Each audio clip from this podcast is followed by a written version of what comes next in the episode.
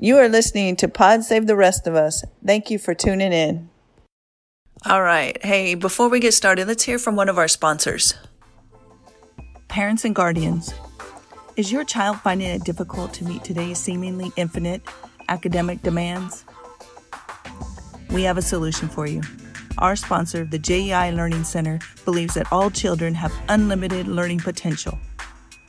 JEI's worldwide scientific educational system provides a learning program based on each child's individual needs and ability. The JEI Learning Center effectively meets your child's academic needs with well qualified instructors, combined with a proven method and low student to instructor ratio, thus making JEI the best option for your child's educational needs. Given that JEI is aligned with state and Common Core curriculum, the JEI system is your solution to end your child's struggles or to advance your child in math, reading, and language arts. Visit our sponsor at www.jeilearning.com. For those near Santa Clara and Livermore, make sure to ask for the Pod Save the Rest of Us discount. Sign up today and begin to carve out the future your child deserves.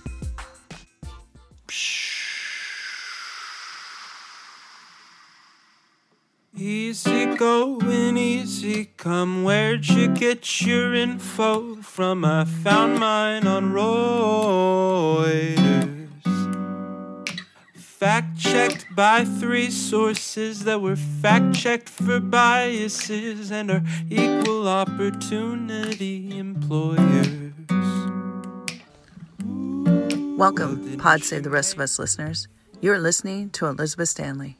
I, along with Karen Castro, bring you Season 3 Two Roads.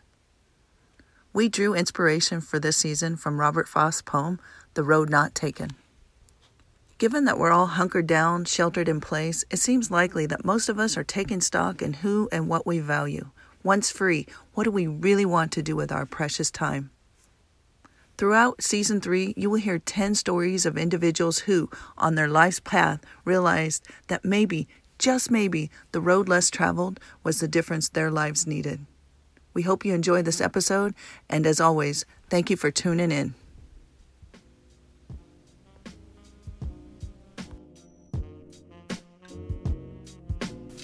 From outgoing and energetic to dark and contemplating suicide. In this episode, Brenda shares her story of finding light and love at the end of a very long, dark journey. We found Brenda's story inspiring. We think you will too. Please note, this episode may be difficult to hear.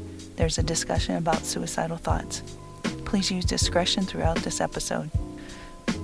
Also, if you or anyone you know has had suicidal thoughts, please reach out to the suicidal hotline.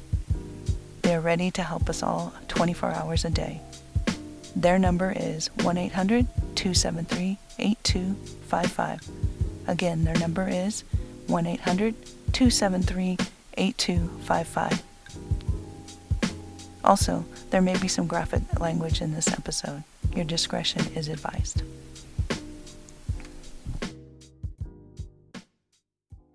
All right, we are so lucky to be able to have Brenda Kramer speaking with us today. Her story is uh, a story that's inspiring, one, and two, um, it, it just gives us hope. And um, if Brenda can find hope in a very dark place, then maybe we all can. Let's start by uh, just giving us a sense of, you know, your childhood, where you grew up, what how normal that was. normal.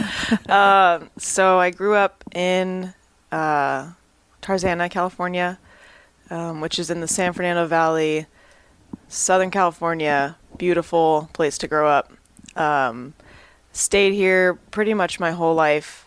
I spent a year in New Jersey in college, but then came back because I couldn't stay away for too long.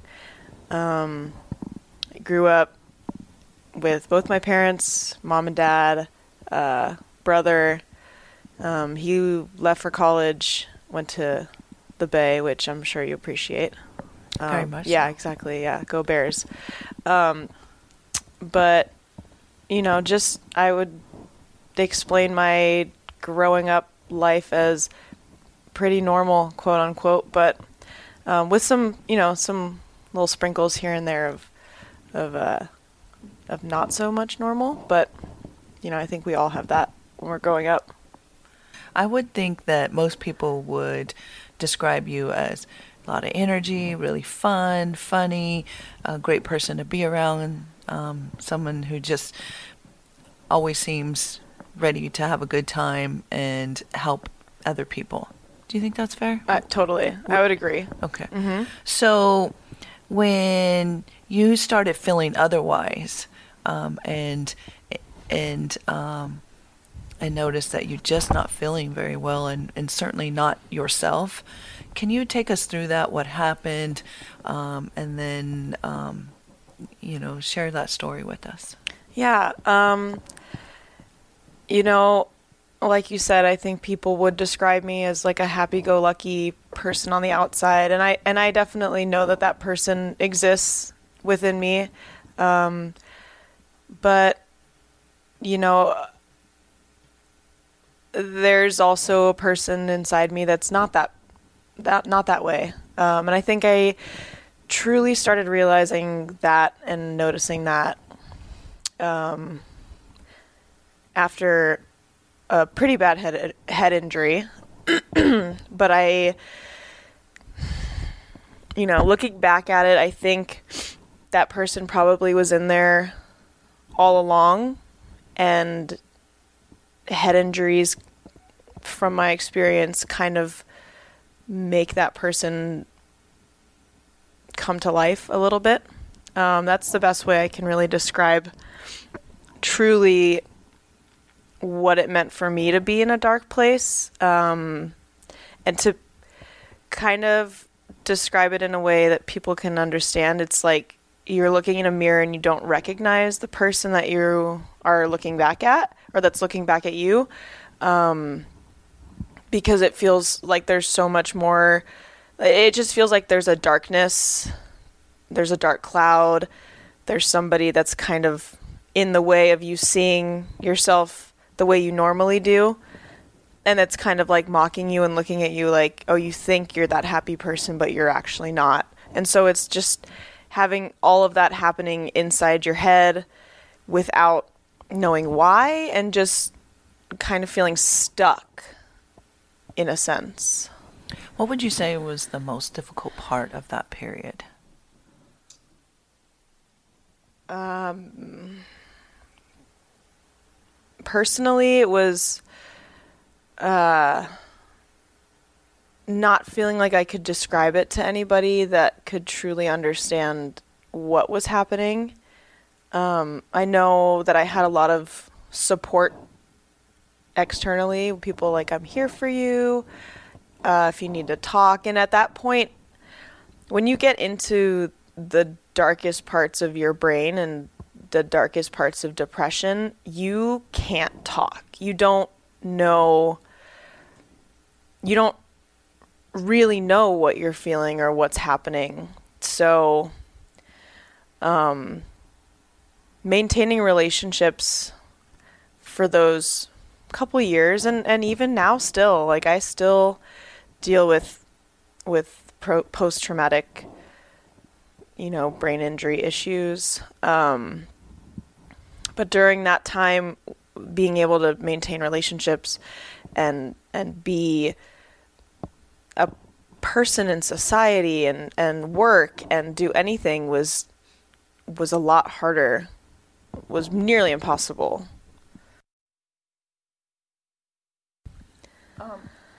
Maybe we can go back just a few steps and Mm-hmm. you said maybe that um, that dark person was lying within you.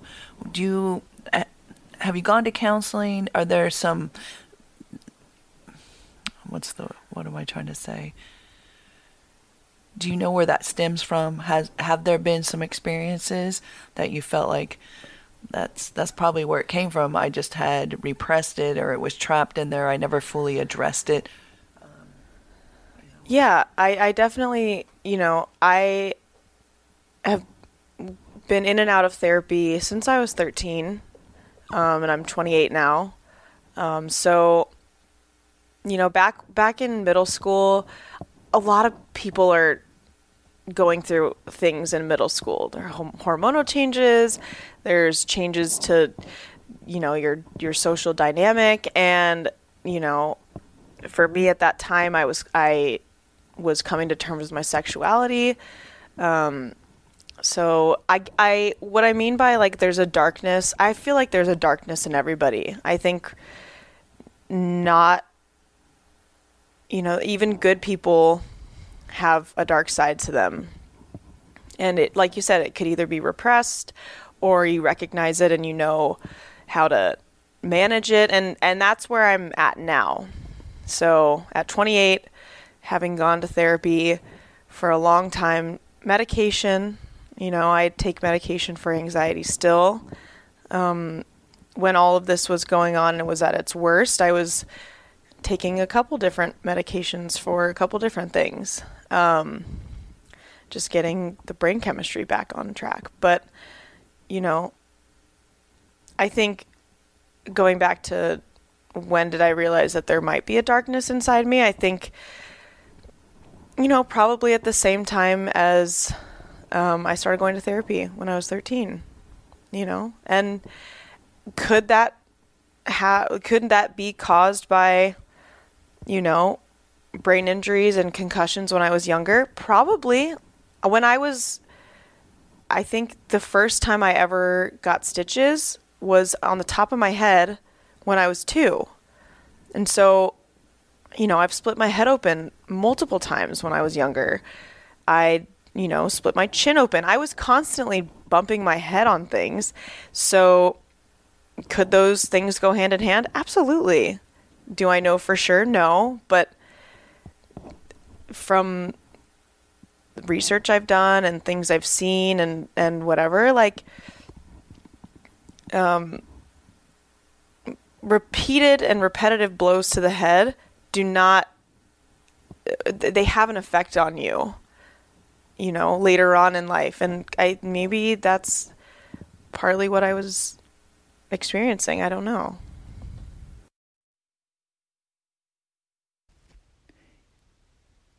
You will now hear Brenda read from her journal entry, which was also published on the Huffington Post platform. So this is uh, my concussion story. I I wrote this a couple years ago, back uh, when I was struggling the most. Um, I had a friend who um, she recommended that I just write everything, write everything I was feeling, um, and I think that it helped a lot of people. And I, you know, three years later, almost four years later, wow, I, um, I still get messages. Um, you know, I posted this story on on Medium, and on uh, got picked up by Huffington Post, and uh, and yeah, so this is my concussion story. My concussion almost made me take my own life. It happened on Wednesday, February 3rd, 2016. My girlfriend at the time and I had just gotten back to her apartment after a long night of playing dodgeball. Tired, hungry, and still very sweaty, we made our way into her bedroom. Playfully wrestling on her bed, I grabbed her feet and started tickling them.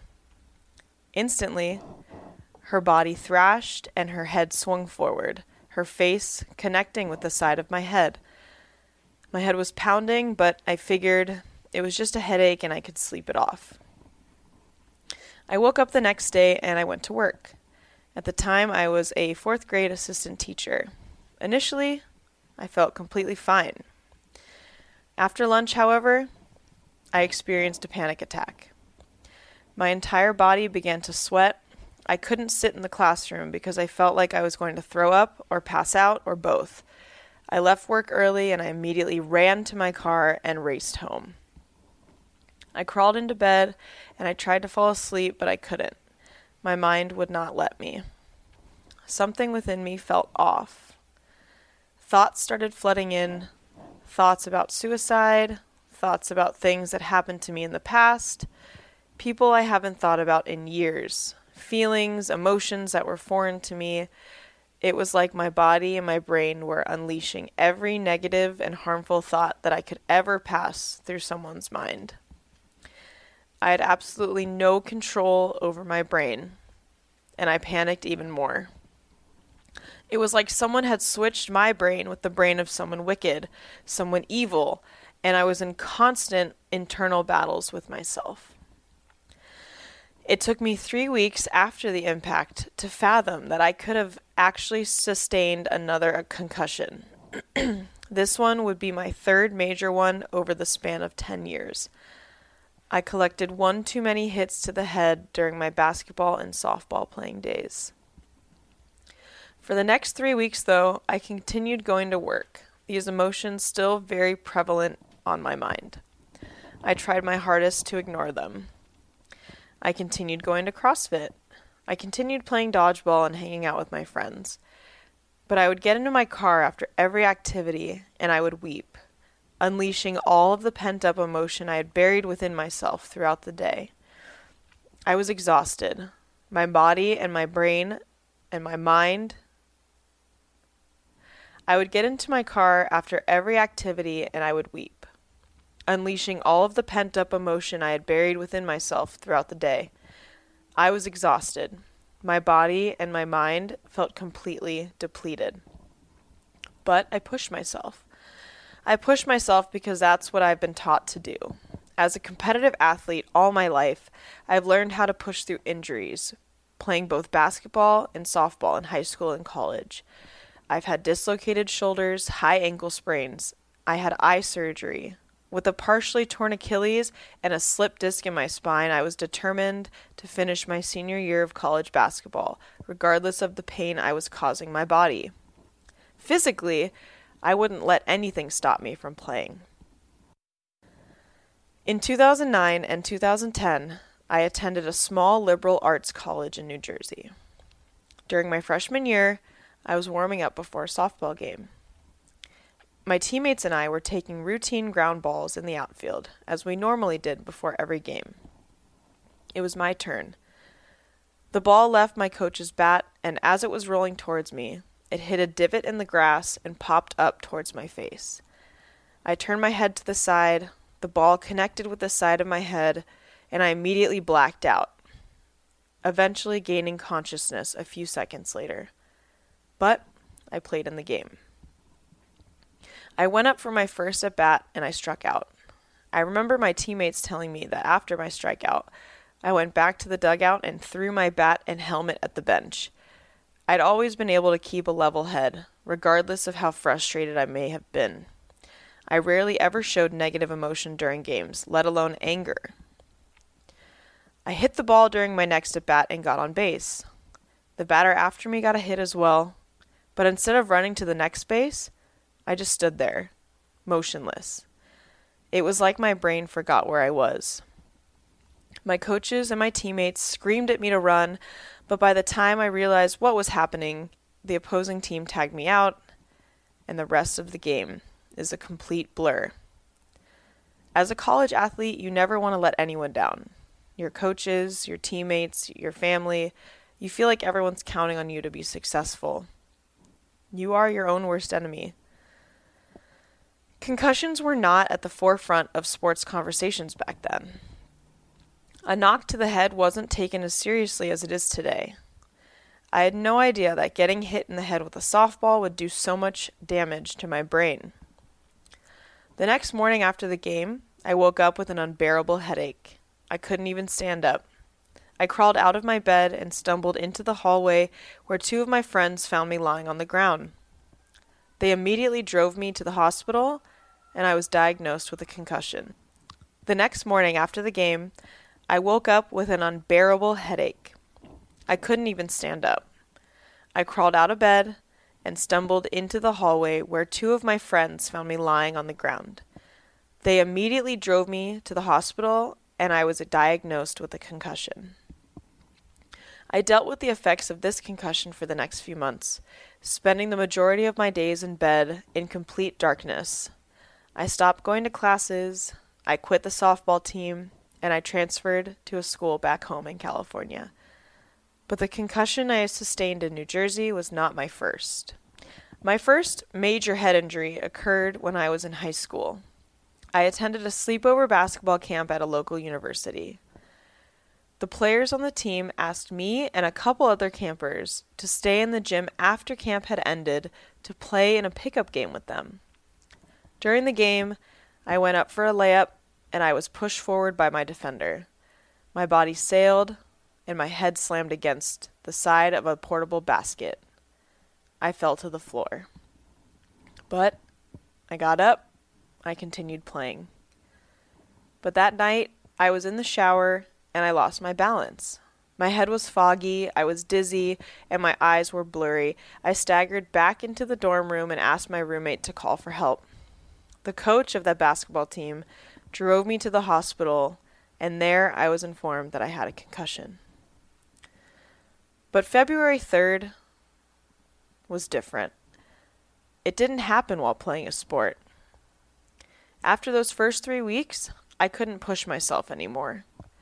The headaches and the anxiety and the depression were unbearable. I quit my job. I decided to contact my doctor. I went in for an appointment and was administered a standard concussion test, which tests for memory, balance, and other cognitive functions.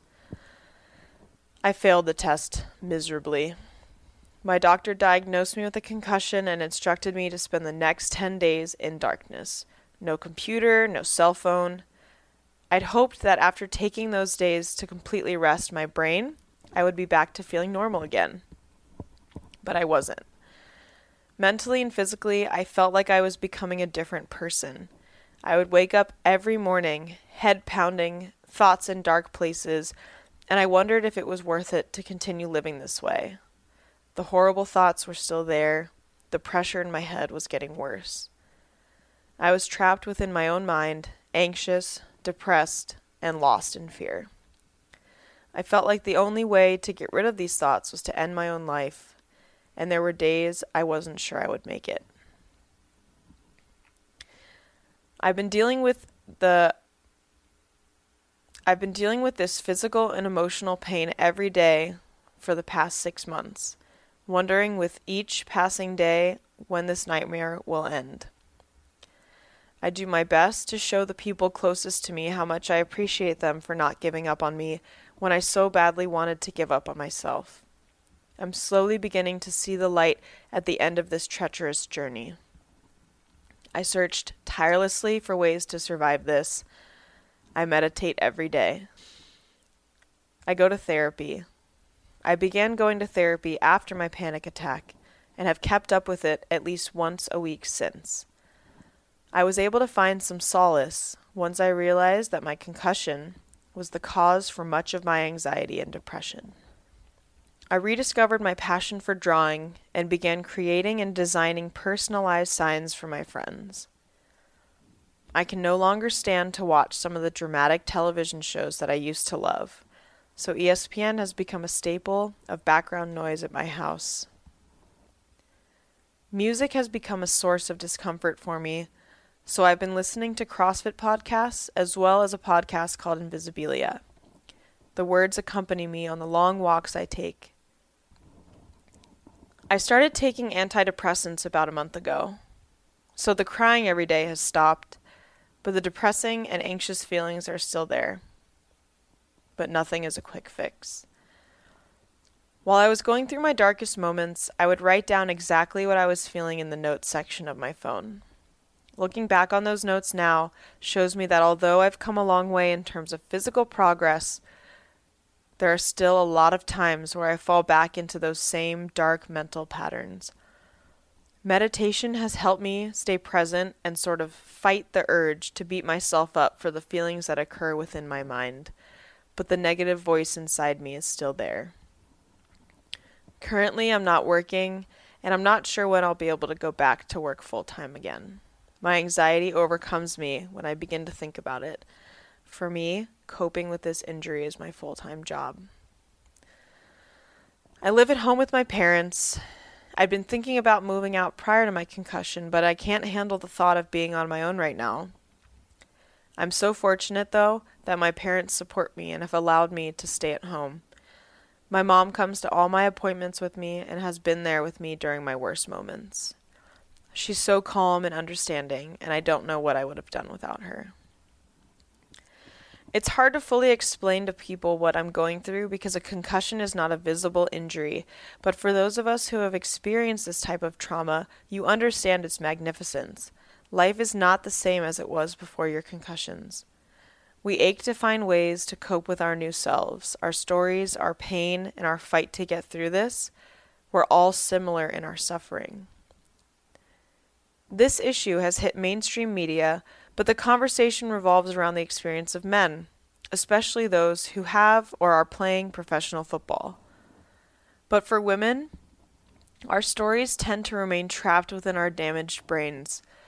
Our pain does not make the headlines on SportsCenter, but our struggles overlap, our Google history overflowing with searches of how long do concussion symptoms last and the link between concussions and depression. The information we can find about concussions is no longer scarce, but knowledge doesn't take the pain away. As women, we must speak up about our head injuries. It's not easy to relive the painful moments that once felt impossible to survive, but our stories are important. You're not alone. When you start to give up, when you start to believe that there's no one who will understand what you're going through, just remember that you're not alone. No matter how many times your mind drifts off to those dark places and your pain becomes so unbearable you can't even unwrap yourself from your bed sheets, you're not alone. And your story is important too. Even if you can't find the words to explain what you're going through, even if your life has become a daily struggle to fight through your depression, you're not alone. I wish I had been aware of how detrimental even a single concussion could be to my health. But I look back at my younger self and commend my relentless spirit. Although I see the toll that those head injuries took on me, and I wonder if it was worth it. Parents of athletes, don't let my experiences scare you. My latest concussion wasn't even a result of playing sports. But if I had known that continuing to play the same day after hitting my head could have done so much damage, I wouldn't have pushed myself. Now that the information about concussions is available, there are more ways to manage the symptoms once they arise. Coaches and athletic trainers are more aware of the negative effects of a single hit to the head, and most of the time, they won't allow their athlete back onto the playing field. There are preventative measures that youth sports are taking, such as requiring softball pitchers to wear face masks and soccer players to wear padded headbands. Most people who have gone through what I've gone through would probably never go back to living an active lifestyle. But as I sit here and expose my story, I find joy in fantasizing about the moment I can return to CrossFit and dodgeball. It would be easy to stop pushing, but I wouldn't be true to myself if I quit this easily. I guess the athlete in me hasn't given up just yet.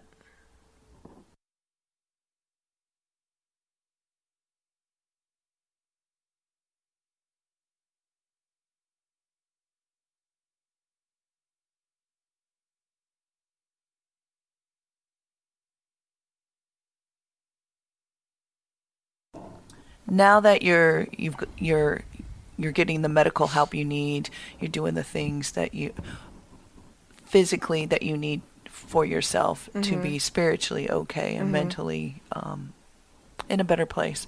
Tell us about some of those changes that you've made uh, from a day to day coping um, coping strategies for yourself. Yeah.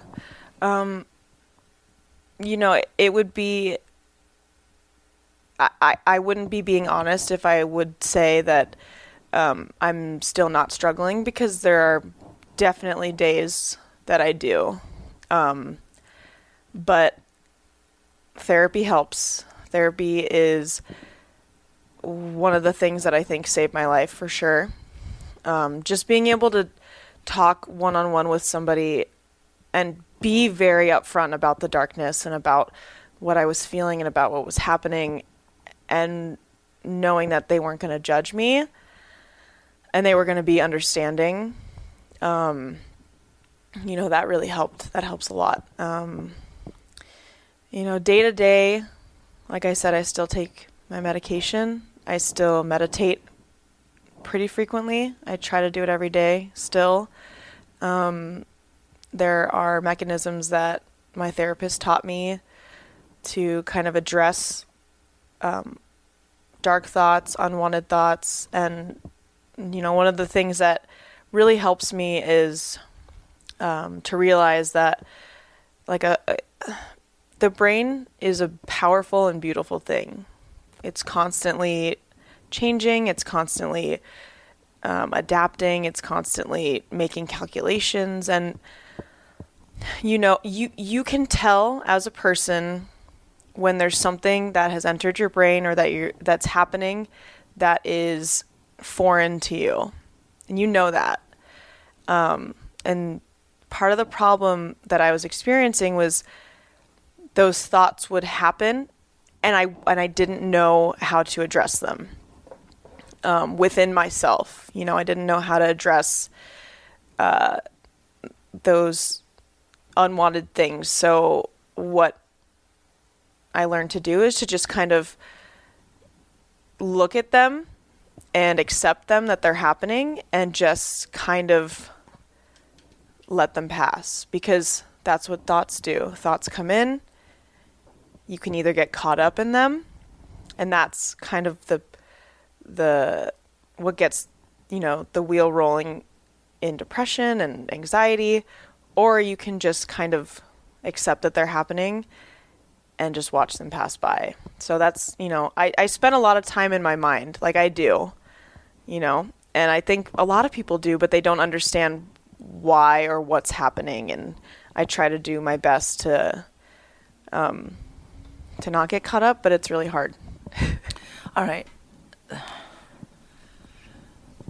Upon the therapeutic stuff that mm-hmm. works for you, you turn to really training and using um, um, fitness as an outlet to get some of that um, darkness out, mm-hmm. um, if you will, and and what had tell us about that daily regiment for you, or that that whole transformation, and how important that's been for you.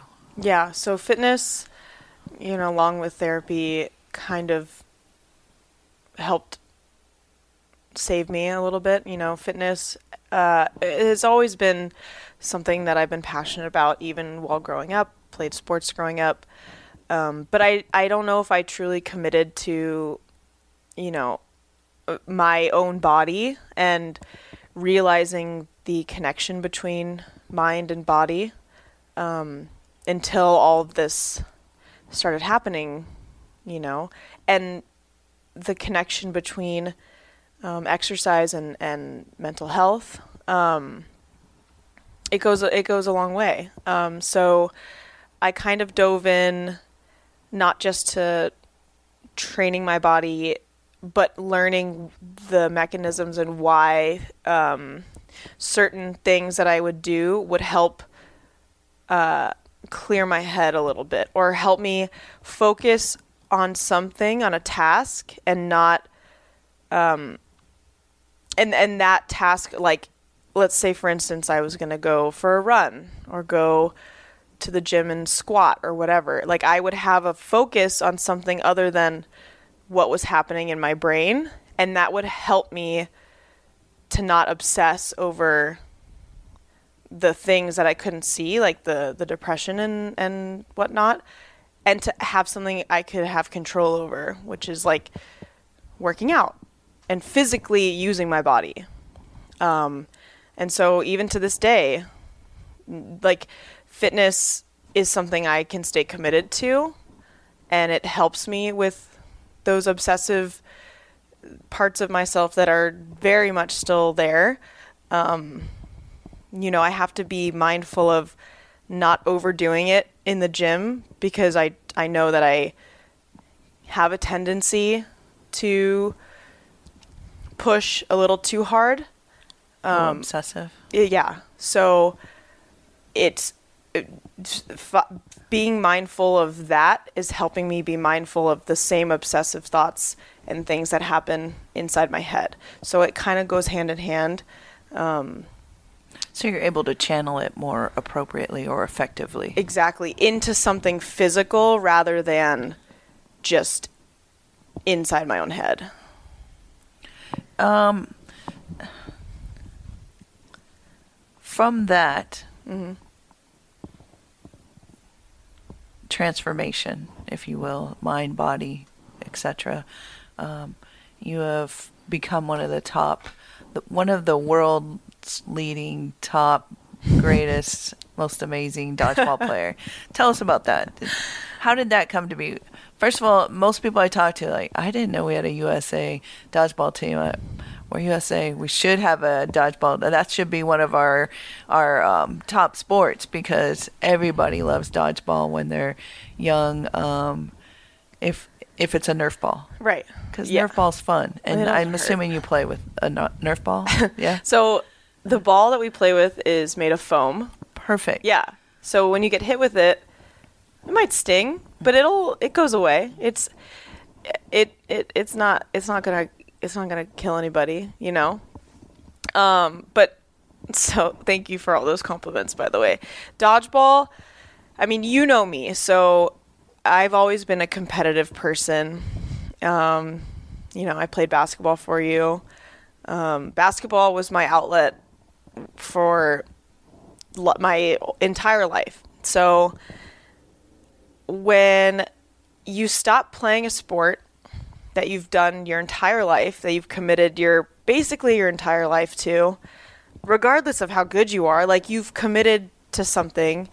Um, and then definitely a time structure and it, it, that it impacts all aspects of your life your school your social as well as all your free time acad- you know, all of that goes to the athletic pursuit yes exactly and i and i think i thrive in that in that mindset so post college basketball and I and I know so many people who have played sports go through the same thing where it kind of feels like a loss. So you've you've committed so much to something and then it's done.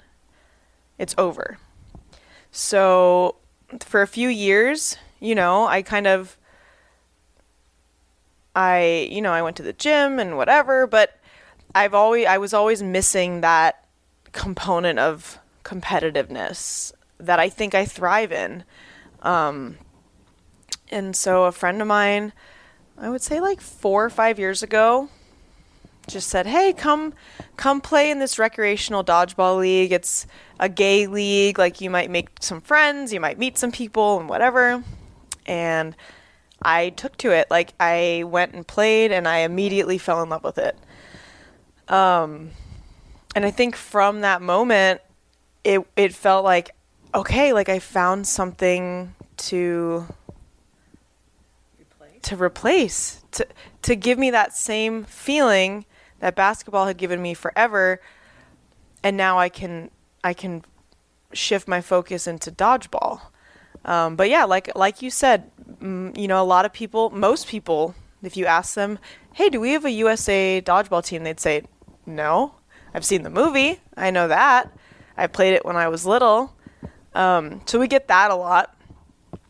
Um, you know, but my dodgeball for me is not about uh, notoriety. Dodgeball for me is about being able to have that same connection with mind body sport as well as um, connection with teammates, and it, it just kind of satisfies that same uh, that same thing that I had my entire life, and I don't I don't have to give that up. That's that's the most amazing thing is you don't have to give up that competitive side of yourself.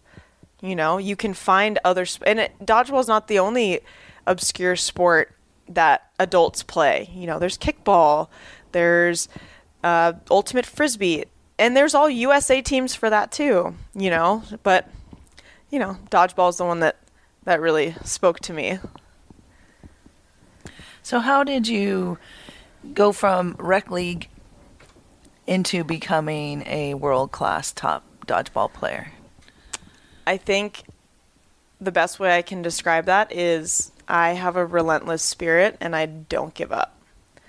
So if I'm not good at something, or if I am not as good as I want to be at something, I will commit everything to making sure that I never have that same feeling again.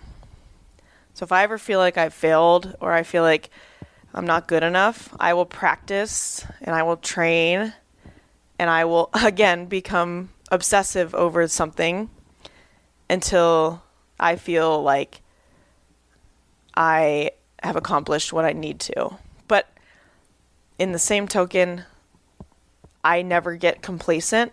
So if I feel like I've gotten good at something that I wasn't as good at before, well, now I want to be the best at it. So I'm going to work and I'm going to commit to it. You know, in some ways, some people might look at that and be like, you're wasting your time. Dodgeballs, you know, it, you're putting money into it. But for me, I only live one time. I only live one time. So am I going to not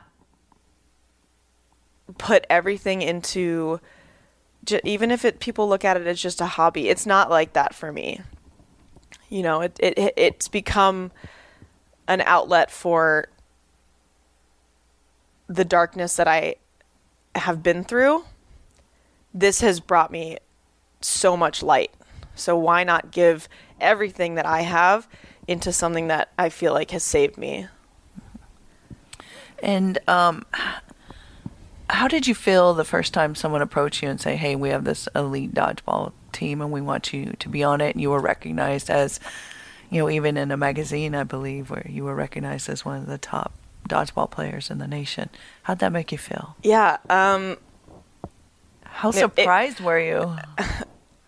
Well, so when I was first approached to be on what, so there's leagues in dodgeball, and there's uh, tournaments and there's um, regional tournaments and so you form what are called elite teams and they go and travel and they play um, you know other teams from the same region and when i was first asked about four years ago to play on an elite team you know i was very new to the sport but you know fast forward four years the same person that asked me to be on you know, or or had a hand in helping me become what I am now was my same teammate from four years ago.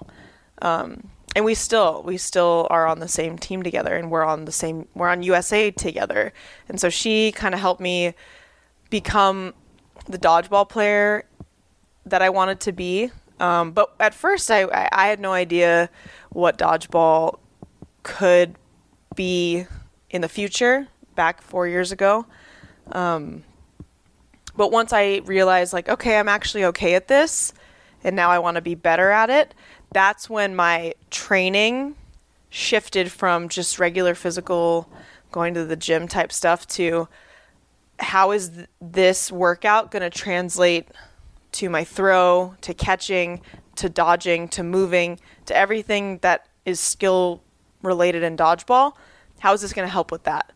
Um, and that's really how I made how the turning point in um, my success thus far in dodgeball is the my shift in focus and and realizing like my goal is to be on the USA dodgeball team and I had you know last year I was invited to try out and I didn't make the team and so that right there was like oh okay now I'm going to put everything I have into this. And that's the point I am right now. I've completely transformed my body, my game, everything.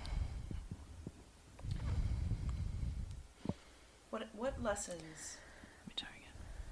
What lessons have you learned as an elite athlete?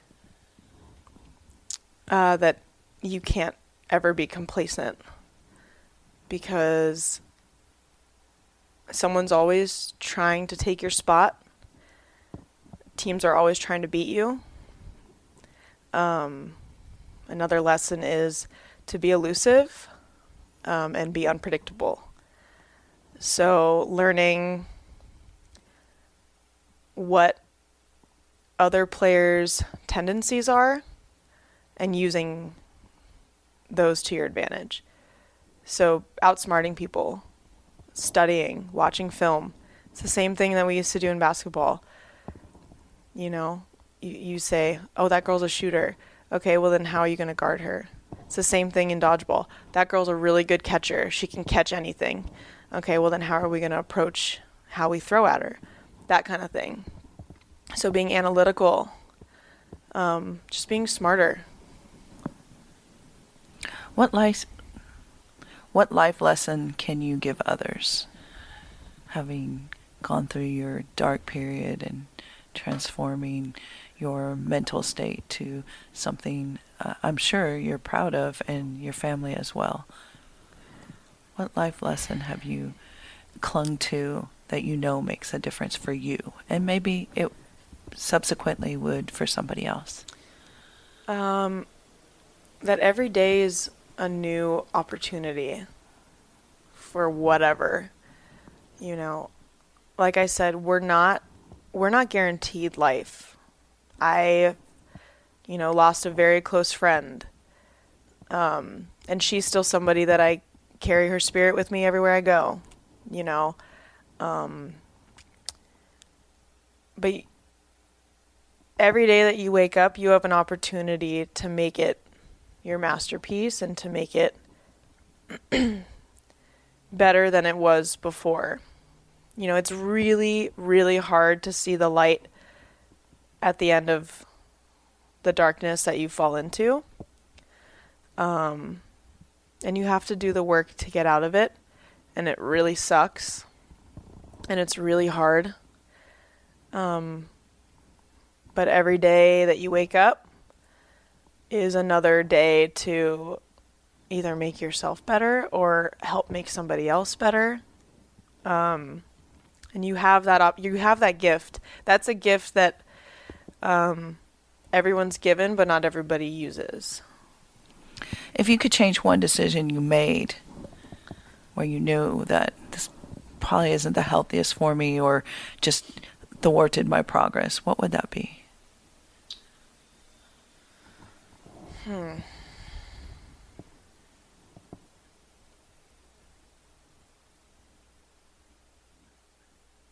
I don't I don't know. I got to think about that one. Hmm.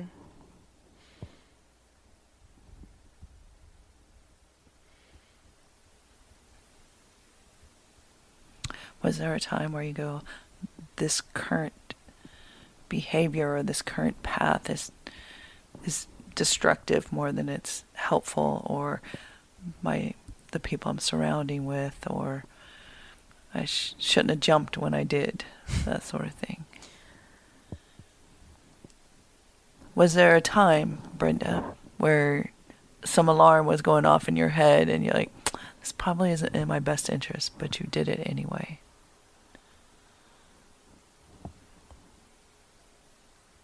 Yeah, I'm going back into my into my memory, my memory pool. Um,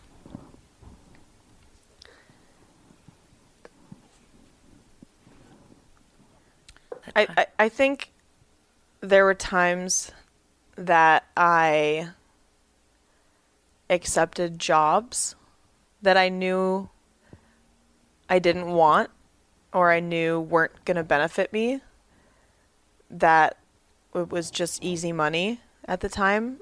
And then it got to a point where I kind of exploded and realized like I feel stuck because this is not what I want to do. That's such an interesting, unprovoked, I swear, listeners, answer because everyone that, not everyone, but pretty much everyone that I've spoken with have said the same thing. Like, I needed to quit that, that mind numbing, just life sucking, soul sucking job sooner because it was hurting me profoundly and I was just miserable. Isn't that amazing? That's um If there's That's ever amazing. a message for season three, that's it. That's it. Don't take a job just because you want the you money? want the money. Yeah. Crash on somebody's couch before that. Something like that. Yeah. Yeah, I I agree. That's so amazing that you said that. um, all right. Um, what do you hope people say about you? Well, going back to what you said at the beginning, you know, where I present happy go lucky, positive, um, just a genuinely happy person that is there for other people. That's I know that that's who I am. That's that's who I've been my entire life. With just some hiccups and some bruises and some cuts and some tears sprinkled in.